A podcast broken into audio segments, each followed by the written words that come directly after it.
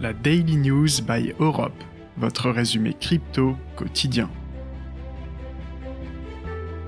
Bonjour et bienvenue dans votre Daily News du mercredi 23 novembre 2022.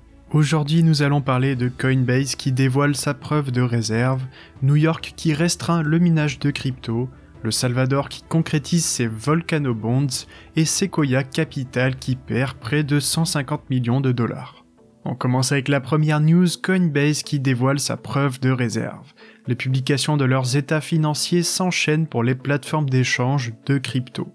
L'objectif, rassurer leurs clients après une perte de confiance causée par l'affaire FTX. D'après l'intervention du PDG de Coinbase, le groupe détiendrait près de 2 millions de bitcoins, soit une valorisation d'environ 33 milliards de dollars. Seconde news, New York qui restreint le minage de crypto. Désormais, il ne sera plus autorisé de miner des cryptos à partir d'énergie fossile.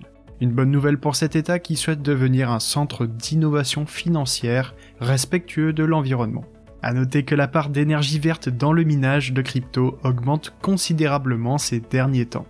Troisième news, le Salvador concrétise enfin ses Volcano Bonds le pays souhaite émettre des obligations adossées à sa réserve de Bitcoin afin de financer plusieurs projets audacieux. Ces obligations porteront le nom de Volcano Bonds en référence au volcan qui alimentera en énergie géothermique une future ville appelée Bitcoin City. Au total, ces obligations disponibles sur la blockchain devraient rapporter 1 milliard de dollars au pays.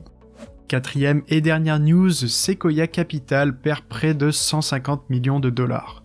Le fonds d'investissement a communiqué sur ses pertes suite à l'affaire FTX et les associés du fonds ont promis d'améliorer leurs critères de sélection avant d'investir dans un projet.